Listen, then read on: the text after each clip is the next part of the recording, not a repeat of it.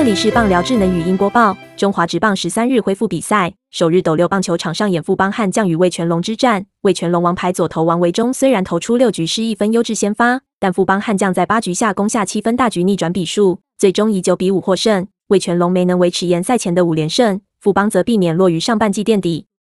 比赛前段，魏全龙在二局上靠蒋小红安打先持得点，四局魏全龙单局二支安打。再靠富邦悍将发生两次失误，魏全龙攻下三分。罗力投四局被敲五安打失四分退场，只有一分自责分。悍将则在四局下靠高国辉和范国成连续二支二垒打追回一分。魏全先发王维忠先发六局用九十球，被敲六支安打失一分，投出五次三振没有保送，是回到台湾后第一场优质先发。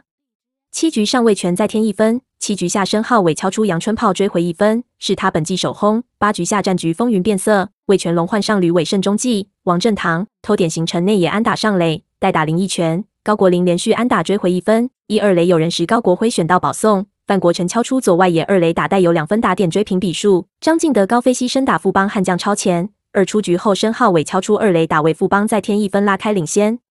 魏全换投廖任磊后，高孝仪、王振堂在连续敲安打打回两分。富邦单局七分大局拉开领先，九局上富邦守住，最终就以九比五击败魏全龙。富邦悍将拿下恢复比赛后的首胜。